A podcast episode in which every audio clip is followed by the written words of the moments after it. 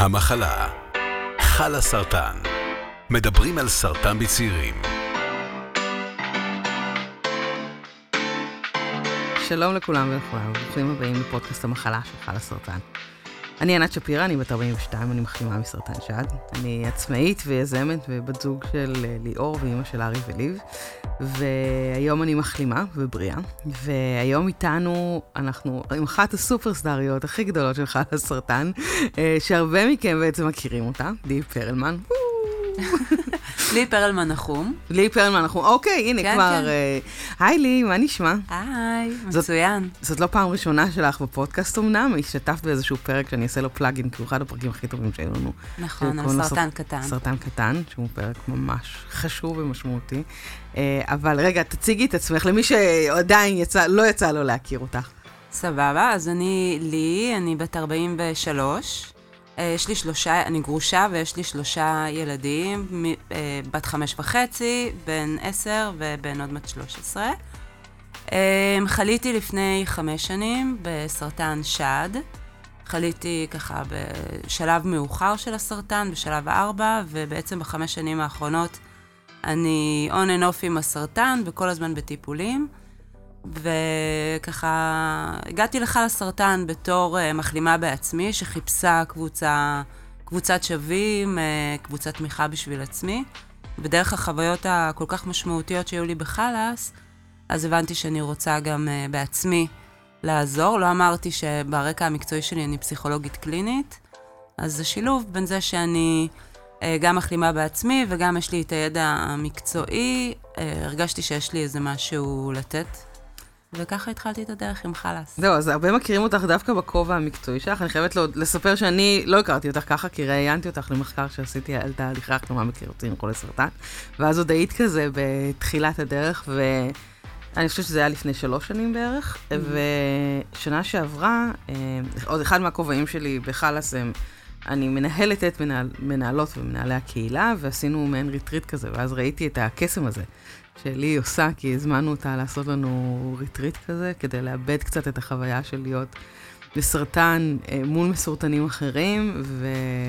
וראיתי את הקסם ואמרתי לעצמי, ישבתי בערב, אמרתי, אני חייבת להביא אותה לכאן, אני. חייבת שזה יקרה. כיף ו-. כאילו, אני, אני לא, זו פעם ראשונה שראיתי את הקסם הקבוצתי הזה, כי אני לא, אני פחות בעני- בעניינים של אה, קבוצות צמיחה וקבוצות אה, ומסע במדבר וכל הדברים האלה, אבל כשהתחלנו לדבר בעצם על הנושא של הפרק, אמרנו, אולי, אולי נדבר על זה בעצם, על הרגע הזה שבו אני מחליט שאני צריך עזרה מבחוץ, ולאן לפנות, מי הולך לטפל בי. אז זה בעצם הנושא של הפרק שלנו היום.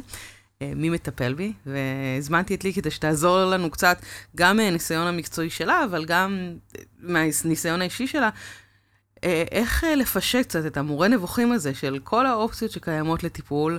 אה, אנחנו בעיקר נדבר על טיפולים שהם אה, מוסדרים יותר, ופחות אה, טיפולים כאלה רוחניים. רגשיים, מה רגשיים, שנקרא, כן, כן. אני אני קצת, אני...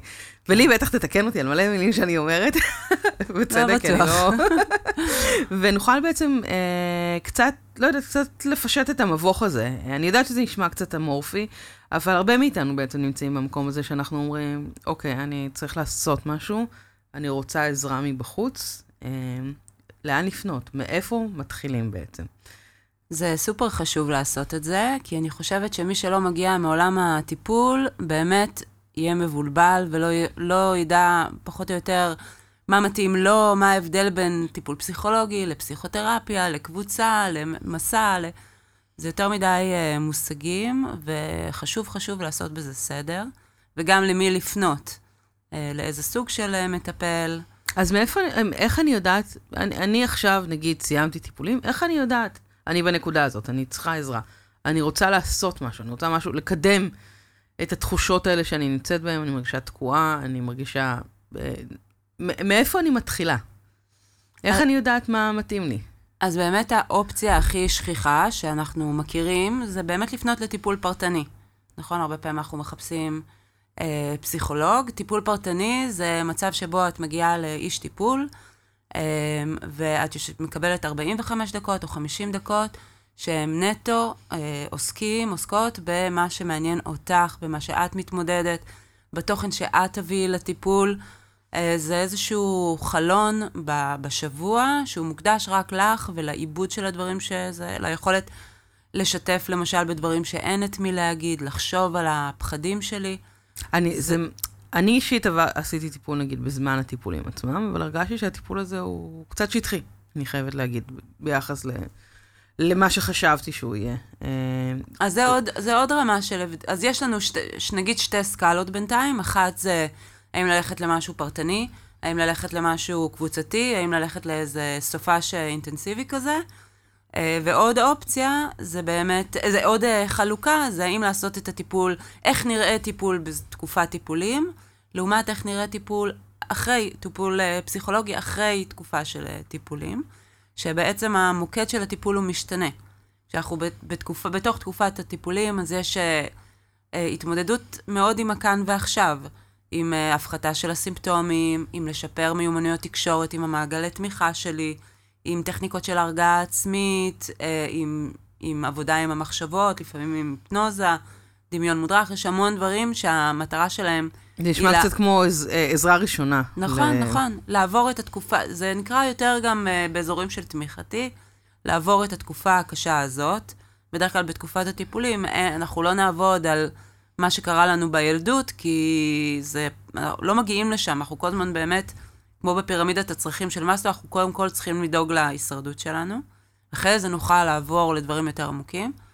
אמ, אבל באמת אחרי הטיפולים יש איזשהו מרחב אה, לעשות איזשהו עיבוד יותר עמוק למה עברנו, יותר מרחב להסתכל קדימה, קצת קדימה, הרבה קדימה, ואז שם אפשר לעשות באמת תהליך טיפה יותר עמוק. ויש הרבה, יש בעצם באמת הרבה, כמו שאמרת, הרבה אופציות. אני, גם יש בעצם, גם בחלאס עצמם, זאת אומרת, יש מעגלי, יש מעגלי הצמיחה, חלקם mm-hmm. גם לטיפולים, חלקם למחלימים, חלקם לאנשים שנמצאים בטיפולים כרוניים, אה, ויש מסעות במדבר. מה ההבדל בעצם בין כל הדברים האלה? בין טיפול קבוצתי לבין, נגיד, טיפול שהוא, אני לא יודעת, אני עוד פעם, משתמש במילים לא נכונות כנראה, אבל טיפול בחוץ, ריטריט, איזשהו mm-hmm. טיפול מרוכז כזה. כן.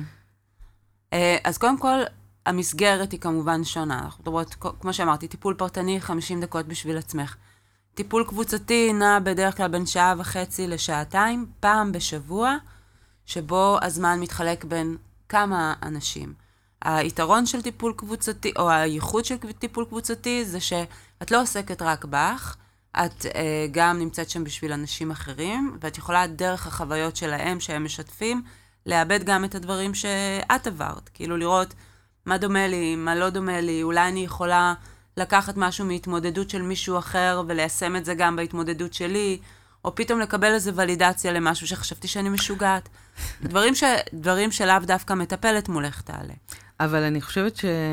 זה, זה גם נשמע, כאילו, אני יכולה להגיד שבאופן אישי, אותי זה, זה טיפולים קבוצתיים, אני, אני לא מתייחסת לזה שהזמן מתחלק כביכול ביותר אנשים, אבל מה אם אני מגיעה לקבוצה שלא מתאימה לי? מה אם אני, אה, יש איזושהי דינמיקה, האם אני אשמע כל מיני דברים שיכולים אולי בעצם להרע לי?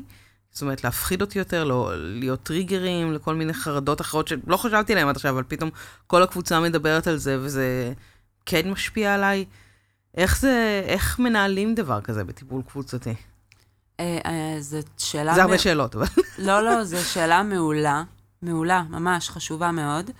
אני מנסה אה, לעזור בה מראש. זאת אומרת, אני מנסה להתקשר לכל אדם שנרשם לקבוצה ולשוחח איתו, ובשיחה שאני עושה, אני מתארת לו בטלפון מה קורה בקבוצה. אני מספרת לו על איזה נושאים אנחנו מדברים. לפעמים יש שאלות ממש, תגידי לי איזה, איזה סוגי סרטן יש בקבוצה, או איזה גילאים, או כמה רווקים, כי אנשים באמת רוצים להיות בסביבה שהיא תעסוק בנושאים שדומים להם. ולמשל בחורה בת 20, רווקה, שתגיע לקבוצה של בני 40 עם ילד... היא תרגיש, מאוד... זה, זה יהיה לה קשה, זה יהיה לה קשה. אז קודם כל אני שמה לב, אם יש איזה מאפיין שונה אצל מישהו, ואז אני מציפה את זה מולו, יכול להיות שיהיה לך קשה קשה. או אם אני יודעת שהקבוצה מורכבת גם מישהו שהוא חולה כרוני, ושיכול להיות מישהו שיגיד לי, אני לא יכול לשמוע סיפורים קשים, אז אני אציף את זה מראש, אני אגיד, אוקיי, אתה אומר לי שקשה לך לשמוע סיפורים אה, קשים, אבל שתדע, בקבוצה יש את אה, X, שהוא יביא סיפור קשה. האם אתה חושב שזה יציף אותך, או שאתה יכול להכיל, שאתה יכול לעשות עבודה? אז אני מנסה כאילו, בדרך כלל, אה, לאתר את זה מראש, לעשות שיחה מספיק ארוכה כדי להקשיב. ואם אני מרגישה שהסיפור, כאילו, העלית עוד איזושהי נקודה, כי אם אני מרגיש, אם לי יש סיפור קשה, האם קבוצה, עם, אני ארגיש שקבוצה היא מקום שיכול להכיל את הדבר הזה? כי אם אני מביאה פה הרבה לצלחת הזאת, יהיה פה מקום, אה, גם איך זה יגרום לחברי קבוצה אחרים שאולי הסיפור שלהם פחות קל, אם זה לא יגזול יותר מדי משאבים. מהצד השני, אני אומרת, כאילו, בכוונה אני נותנת ש- שתי הזוויות של זה. איך, מתמו, איך מאזנים דבר כזה? אה, יש יתרונות וחסרונות להפרדה בין, אה, את שואלת על, ה- על, ה- על המפגש של מישהו שהחלים עם מישהו שהוא כרוני בתוך קבוצה? על זה את שואלת? גם, אבל גם אם שניהם מחלימים ואחד... אה, אחד סיפור יותר קשה. כן. אני חושבת שזה בדיוק המהות של קבוצה. כאילו, בקבוצה אנחנו לא רוצים שהקבוצה תהיה הומוגנית מדי, אנחנו כן רוצים שתהיה הטרוגניות, כי מתוך השונות יש צמיחה. אם אוקיי. אני אהיה עם מישהו שהוא אותו דבר כמוני, אנחנו לא נצמח, אנחנו רק נאשר כל היום אחד לשני כמה אנחנו כועסים על העולם, כמה... אבל אם יהיה שם מישהו דווקא מולי, שקשה, לפעמים אפילו קשה לי איתו עם הגישה שלו, אבל הוא יעורר בי מחשבה, אז שם תיווצר אצלי גמישות מחשבתית והרחבה של האפשרויות תגובה שלי, וזה בדיוק, זאת הצמיחה. אוקיי. זה בדיוק מה שאנחנו רוצים. ויש לזה, לקבוצות צמיחה יש התחלה וסוף, נכון? נכון. ואחרי זה בעצם, מה, מה קורה לאנשים שמסיימים בעצם את המסע הזה? הרבה פעמים זה לא תחושה קצת של, אה, אופס, זה נגמר כבר. כי אני מניחה לעצמי רק שגם הקבוצה וגם הטיפול הופכים להיות מאוד מאוד משמעותיים. נכון, הם הופכים להיות משמעותיים, והם גם הופכים להיות חלק מהחיים, כי כל שבוע אנחנו נפגשים במשך שלושה, ארבעה, אם יש חגים באמצע זה גם חמישה חודשים. בחמישה חודשים אצל חולה סרטן זה כמו בשנות כלב, כאילו כל כך הרבה דברים יכולים אה, לקרות לך בחמישה חודשים. אתה עובר בדיקות מפחידות, אתה עובר אה, דברים בתוך המערכות יחסים שלך, אה, המון סימפטומים שאתה מתמודד איתם במקביל, יש המון אה, חזרה לתעסוקה, אה, ענייני פוריות. באמת חיים שלמים קורים בחמישה חודשים, והקבוצה הזאת הופכת להיות המקום הקבוע, היציב אה, בחיים שלי, ואנשים פשוט נהיים חלק אחד מהחיים של השני, אז אז יש- זה לא מפחיד קצת להיות, כי אמרת, חיים שלמים, ולפעמים קשה לי, אני פותח את עצמי פה לקבוצה של אנשים שנמצאים בסיכון. זאת אומרת, אנשים יכולים... נכון, נכון. יכולה לחזור המחלה שלהם, יכולים נכון. למות, יכולים לקרות הרבה דברים. כאילו, אני בכוונה אומרת את המילים הקשות האלה, כי זה מה שאני צריכה לקחת בחשבון כשאני נכנסת לתוך קבוצה כזאת. נכון, בהחלט, זה גם לא מתאים לכל אחד. כאילו, זה לא שאני באה ואני אומרת, כולם צריכים להיות בקבוצות, וזה פתרון אה, אחד לכולם. ממש לא, יש אנשים שאני יכולה בתוך, בשיחה המקדימה איתם בטלפון להגיד, נראה לי שזה לא השלב המתאים בשבילך כרגע להיכנס לקבוצה, כי זה יכול, אה, לא יודעת, להציף מדי, נשמע שאת עדיין לא הגעת לאיזה מקום שמסוגל רגע להרחיק את עצמו מסיפורים של אחרים, ולהם אני יכולה להמליץ למשל ללכת לטיפול פרטני, וגם אני, אני ממש עוזרת למצוא הרבה פעמים, ככל שביכולתי, טיפול פרטני מתאים עם מישהו מתוך המקצוע. אה, כן, יש מקרים שאני אומרת לא, יש מקרים שאנשים באים לפגישה ומדברים איתי אחר כך, ואומרים, זה לא מתאים לי כרגע, זה, זה... שלושה ימים לא ישנתי אחרי המפגש, זה כל כך הציף אותי. ויש אנשים שאומרים את זה, אבל מרגישים שהערך שהם קיבלו באותו מפגש מציף היה גבוה ויותר יותר מאשר מה שהם, לא יודעת, נלקח מהם, או מה שהם סבלו במפגש הזה. והם עושים עם זה עבודה, אנחנו עושים את זה ביחד. אני משתדלת אה, לשים לב ברגישויות כאלה. והאם יש זמן נכון? זאת אומרת, אם אני חמש שנים אחרי הסרטן שלי, אני עדיין אמצא את עצמי בתוך קבוצת צמיחה עם אנשים שנגיד רק עכשיו החלימו, אה, עשר שנים אחרי הסרטן שלי, כי הרי ה- התהליך של אחרי הסרטן, כל הזמן עולים עוד דברים. זאת אומרת, זה לא... כל הזמן הפרספקטיבה שלנו נכון. משתנה, והחוויה שלנו, אנחנו תופסים אותה כל הזמן אחרת. מהמם. אבל גם אם אני הרבה זמן אחרי, יכול להיות שאני ארגיש שהשעון שלי תקתק וכבר מאוחר מדי לחזור למקום הזה. תראי, סטטיסטית, באמת, פחות אה, אנשים, ככל שאנשים רחוקים מההחלמה, הם פחות מצטרפים לקבוצות. זה נכון, אנשים מגיעים לקבוצות, בדרך כלל ב- רובם נמצאים בטווח של שנה עד שנתיים מההחלמה. רובם. אבל עדיין, יש הרבה אנשים, למשל, אה, שנה שעברה היה אה, אה, חבר קבוצה, שהוא היה, נדמה לי, 10 או 12 שנים אחרי הסרטן שלו, אבל בתקופה שבה הוא חלה, לא היו קבוצות, לא היה חלה סרטן, הוא עבר את זה לבד לגמרי. ובתוך הקבוצה, הוא פתאום יכל לשתף בכל מיני חוויות שהיו לו, שהוא היה איתם לג... לבד לגמרי, ופתאום יש עדים, יש אנשים ששומעים אותו ומאשרים את התחושות שלו, מה שלא היה לו בזמן, וזה נורא נורא חשוב לקלוז'ר שלו, לריפוי שלו. לא, ל... אני חושבת שאני גם כאילו צריך קצת לנרמל את זה, שזה בסדר, גם אם אתה איקס שנים אחרי, זה בסדר לבוא נכון. לקבוצות האלה, ו... נכון. כאילו, התחושה הפנימית שלך היא מה שחשובה, ולאו דווקא השעון שמתקתק לאיזשהו כיוון, אף אחד לא... ובמיוחד, אני חושבת, בתוך הקהילה שלנו, אין דדליין, אין את השלב של ה... יאללה, תתקדם, או כל מיני דברים כאלה שלפעמים אלה כן קולות שאנחנו שומעים מבחוץ. וההפך, אם יש את הפער הזה, אז אולי זה ממש הזמן לבוא ולפנות ולהירשם לאחד מהדברים האלה. לגמרי. אמ, יש ו... גם, אני אגיד עוד משהו קטן, יש גם, נגיד, הרבה אנשים שהם חלו דווקא בגיל צעיר, נגיד אה, בסביבות 18-20, וזה גיל שהרבה יותר, אה, הרבה פחות אנשים פונים לטיפול קבוצתי, אה, גם פרטני. והרבה פעמים, ככה, אחרי כמה שנים, הם מגיעים לאיזה מקום שעכשיו הם רוצים לאבד את מה שהם עברו, כי הם באמת לא היו בשלים לזה באותו זמן. אז כן. ואיך זה עובד בעצם, ונגיד קבוצת צמיחה לעומת מסע במדבר, או... אוקיי. Okay. אני לא יודעת איך לקרוא להכללה של אה, טיולי החלמה, כל מיני... אה, mm-hmm. זו קבוצה של, יש, יש היצע די גדול של הריטריטים, כל מיני דברים כאלה. מה ההבדל בעצם בין קבוצת צמיחה שהיא ארבעה, חמישה חודשים, לבין אירוע מזוקק כזה? אז במסע במדבר, לדוגמה, שאנחנו עושים בחלאס, זה הבדל מאוד גדול. הקבוצה צמיחה, אני אגיד את זה, כמו שאמרתי מקודם, היתרון שלה זה שהיא מלווה אותך במשך תקופה, והיא מאוד עקבית, והאנשים ככה הולכים איתך דרך. במסע קורה משהו אחר. אתה בעצם נמצא שלושה ימים עם אותה הקבוצה. אתה לא חוזר הביתה אחרי שעה וחצי לתוך הדברים המציפים, הרגילים, הלחצים, אלא אתה בעצם מתבודד מכל הרעשים שבחוץ, מניח אותם בצד, את הילדים, את הבן בת זוג, או את העבודה האינטנסיבית, ומפנה זמן לעצמך. אז קודם כל, עצם זה שהרחקת את כל הרעשים, מאפשר עבודה אחרת, מאפשר עבודה יותר עמוקה. במסע אנחנו גם עושים מפגש עם הגוף, שאנחנו יודעות כמה הגוף הוא מאוד מאוד חשוב בהחלמה, והחיבור אל הגוף, והעבודה, ולהבין מה הוא מסוגל ומה לא. והמסע הוא מערב גם את העבודה עם הגוף, ומסוגלות, ולטפס הרים. אנחנו עושים מסלולים קשים, גם למחלימים, אבל גם לאנשים בריאים הם קשים, וזה איזשהו מפגש עם הרצון שלי, הזיהוי שלי של עד איזה נקודה אני, אני ממשיך ואיפה אני עוצר, מה מתאים לי להיות קשוב לעצמי, וגם העבודה הקבוצתית, בגלל שאין הסחות דעת, בגלל שנשארים ביחד ועוברים המון חוויות, אז יש איזו העמקה. מאוד מהירה ביחסים, ומתקלפות שכבות בצורה מאוד עמוקה. בן אדם ציני שקצת, כאילו, האלמנטים הרוחניים אה, לא מתאימים לי כל כך. Mm-hmm. כאילו, אני בן אדם ציני ומוסתם. אה, אבל יכול להיות משהו בטיפול קבוצתי עוד, אני, אפשר לי, במסעות מהסוג הזה, זה קצת, לפעמים הצד ה... רוחני, או על אבי דבי, אה, כמו שמתן שעוד מעט יעלה על הקו וסיפר עליו, אה, זה יכול להיות אתגר בשבילי אה, בתוך המקום הזה. אפשר, מצליחים להתגבר על זה?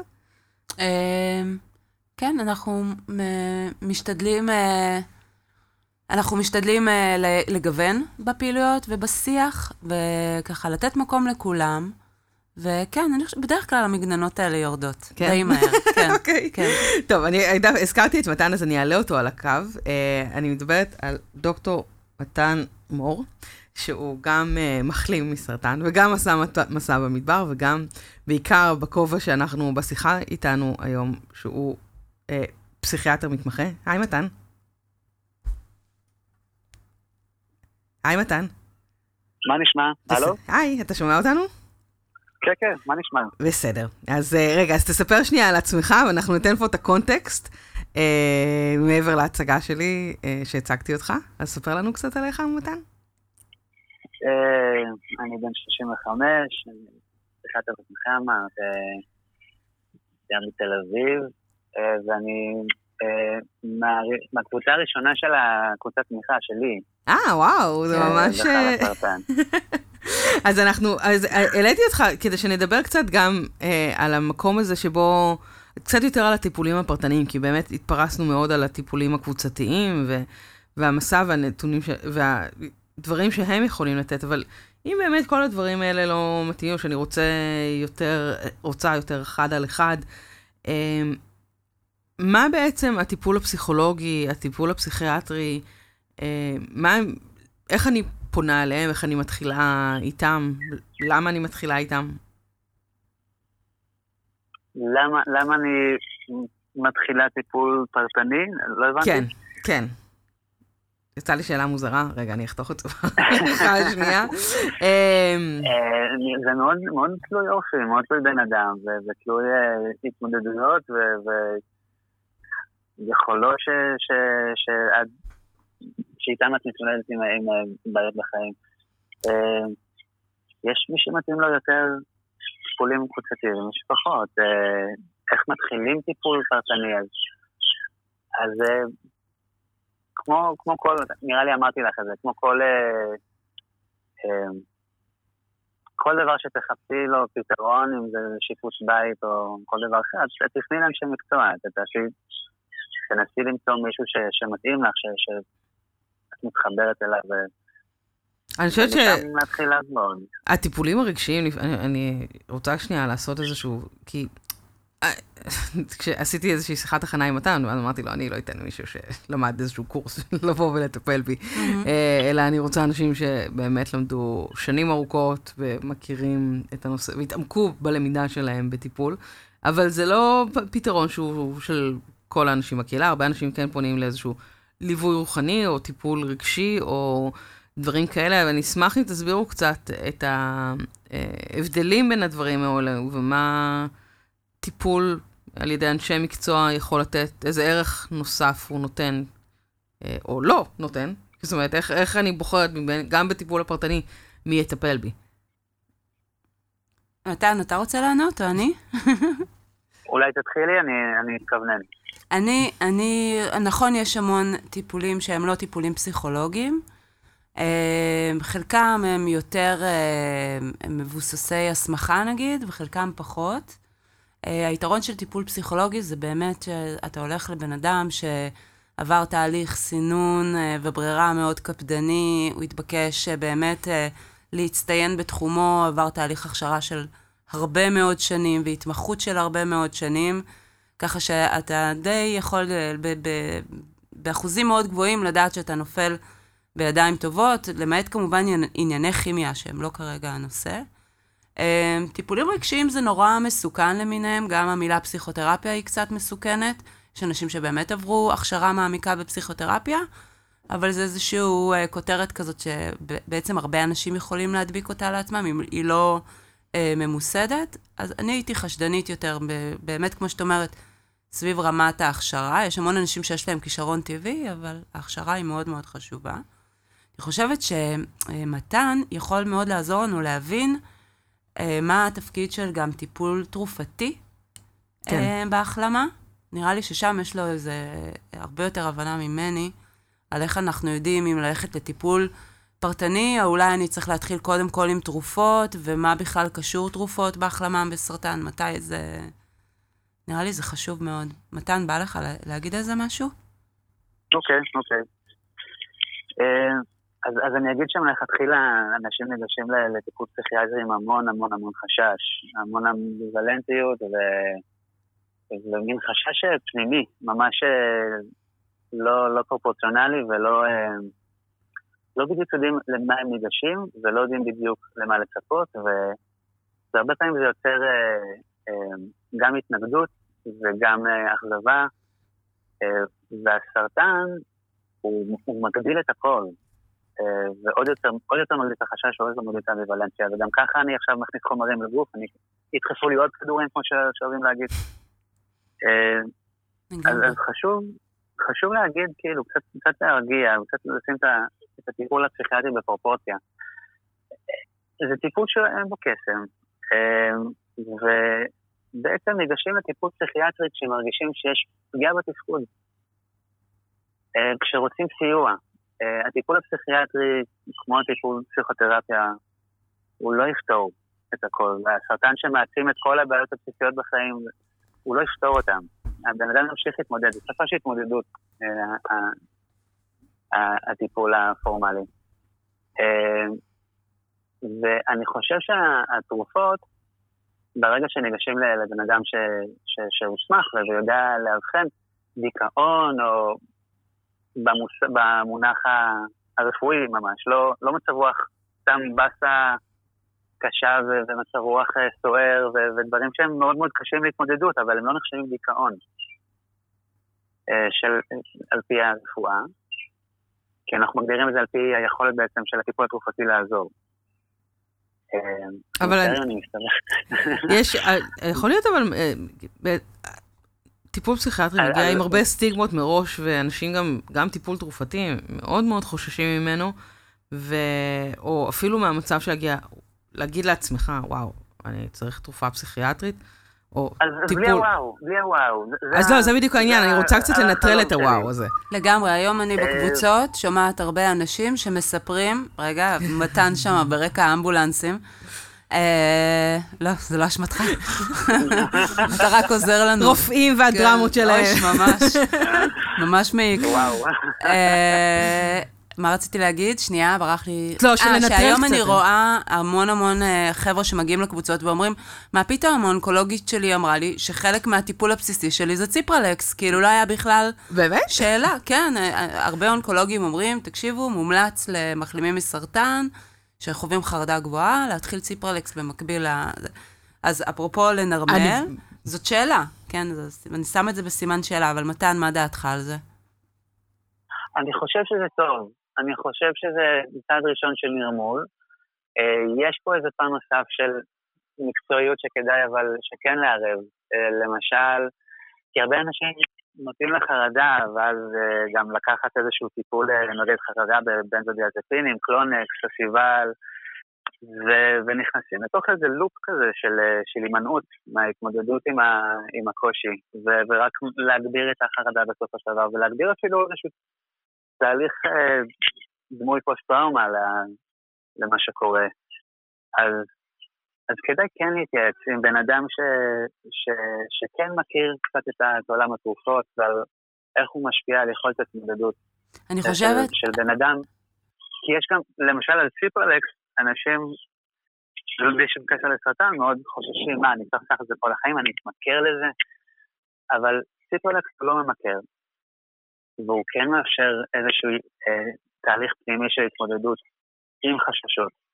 בניגוד לכדורים שלוקחים אותם אחת ל, כמו קלונקס, שבעצם מנתקים אתכם ממה שאתם מרגישים, ואז אין שום התמודדות, זה הרבה יותר נעים, זה הרבה יותר נעים, אבל אין שום התמודדות, ובעצם זה רק אה. מחמיר ויש תהליך של התמכרות. אני. ח... אני חייבת להגיד שאני ממש עם ההבחנה שלי, אני חושבת שזה אפילו היה באותו יום, כשהגעתי לרופאה כזה, קיבלת הבחנה, את צריכה פתאום כזה מלא הפניות וטפסים. אחד הדברים שכן ביקשתי זה מרשם לכדור, לאסטיבל. לשם העניין. כן.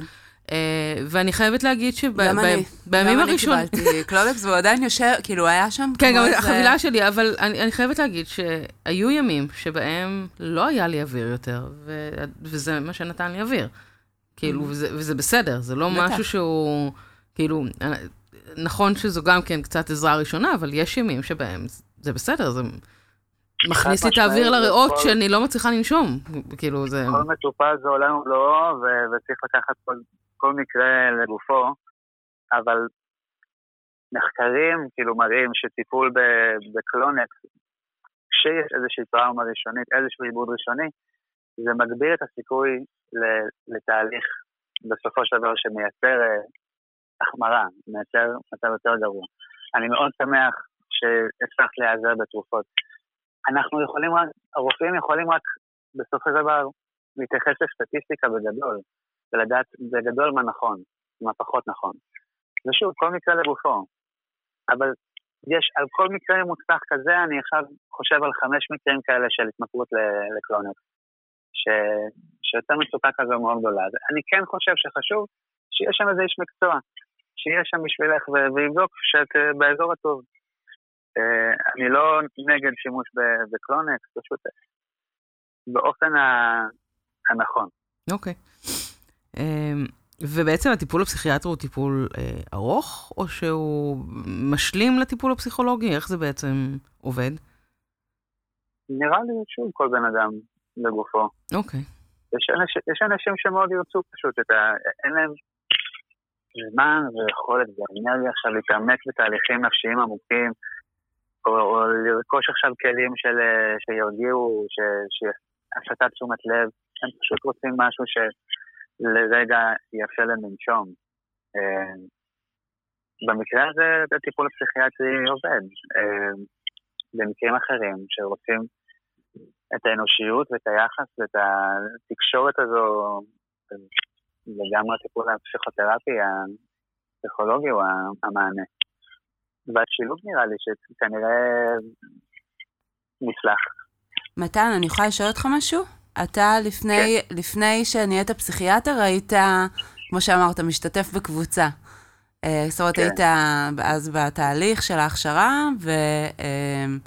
חלית והגעת לקבוצת צמיחה, היית גם במסע, אני לא זוכרת אם היית גם בטיפול פרטני. הייתי בהכל, הייתי בהכל. יריתי לכל הכיוונים, הלכתי לזה, לזה, לכל מה שהיה להציע, הלכתי. אז מה, אולי תיתן לנו את השנקל, מה, איפה אתה מצאת את עצמך, מה, מה עבד בשבילך? מה עבד בשבילי? כן. איפה, באיזה סוג לי... טיפול מצאת את עצמך, לא יודעת. אני, אני ניסיתי בכל הכוח אה, להיעזר בכל מה שהיה להציע. Mm. אני חושב שבסופו של דבר, הטיול היה מאוד מעניין, אה, הרגיש לי, הרגיש לי כשעתי, אבל זה עדיין היה כיף, ו... ו... זה משהו מאוד מגניב ככה, ש, שהרבה אנשים נחשפים והם פשוט אנושיים ביחד, בכל התהליך המחורבן הזה, המטלטל הזה של, של הסרטן והטיפולים וההתאוששות. וזה היה עוד יותר uh, מתאים בקבוצה. הייתה לנו קבוצה ש... התנהלה מלא זמן, נכון? נכון, זה היה תשעה חודשים, זו הייתה קבוצה ארוכה, זה היה 40 פגישות. למדתם מאז לקצר את ה... לא מאז קיצרנו. לא רצינו להפסיק, אה. ושר כבר אמרה להפסיק, והתמקחנו על עוד פגישות. חלאס, תשחררו את מלא אחרים. כן, היה לנו תהליך אה, מדהים. אז אה, זה היה תהליך מאוד עמוק, מאוד משמעותי. במקביל גם הלכתי לטיפול פסיכותרפי, במקביל גם הלכתי לוויפאסנה, במקביל גם הלכתי לזה. אז המיקס, הסלט. ממש ניסיתי בכל מקום, ובכל מקום ניסיתי לקבל את מה, ש... מה שיש לו לתת לי. מה, אה, מה הכי עזר לך? זאת אומרת, אני יודעת שגם את עשית כל מיני... אה, אמ, אני חושבת שהמסע שלי כמחלימה היה לי... חוויה שעד עכשיו משפיעה עליי. כן? כן, הייתי במסע מספר 4, ו... לא יודעת, אני, אני עד עכשיו מאבדת חלקים מהמסע הזה. העבודה שלכם, אני כאילו שואלת קצת שאלות אישיות, אבל העבודה שלכם, אתם עדיין מאבדים כחלק מה... אני יודעת מתן שאתה פחות מתעסק ב... בחולי ומחלימי סרטן, אבל כחלק מכל התהליך הזה... יש לי את הפריבילגיה כברמיסט, כי אני בהחלמה כרגע. עם הזמן אני פחות ופחות אגיע אה, בזה, אבל זה כל הזמן חלק. פרק משמעותי מאוד בחיים שלי. דיברנו גם על, בעצם על השלב הזה שבו אתה אולי קצת מתרחק מהסרטן, אבל עדיין לפעמים יכולים להיות רגעים של לרצות לטפל בזה, או צורך פתאום עולה, או מציף, או... וכמה שזה עדיין נכון גם בנקודות האלה, לבוא ולפנות לטיפול, והדלתות עדיין פתוחות בפניך. בטח, בטח. טוב, אני רוצה להודות לשניכם על הפרק הממש ממש מעניין הזה, ועל זה ששיתפתם גם מהחוויה האישית שלכם וגם מהניסיון המקצועי שלכם. אה, אז תודה מתן ותודה לי, ועד כאן לפרק תודה הזה. תודה רבה. אה, אם אתם רוצים להמשיך ולדבר על זה ולקבל עוד מידע, או אם יש לכם עוד רעיונות לעוד נושאים לשיחה, אתם מוזמנים לפנות אלינו ולשלוח הודעה לעמודים שלך לסרטן בפייסבוק, אה, או באינסטגרם, או בכל דרך אחרת לכתוב לנו קבוצות, ואנחנו נהיה כאן שוב בפרק הבא, ועד אז תהיו בריאים ובריאות. ביי.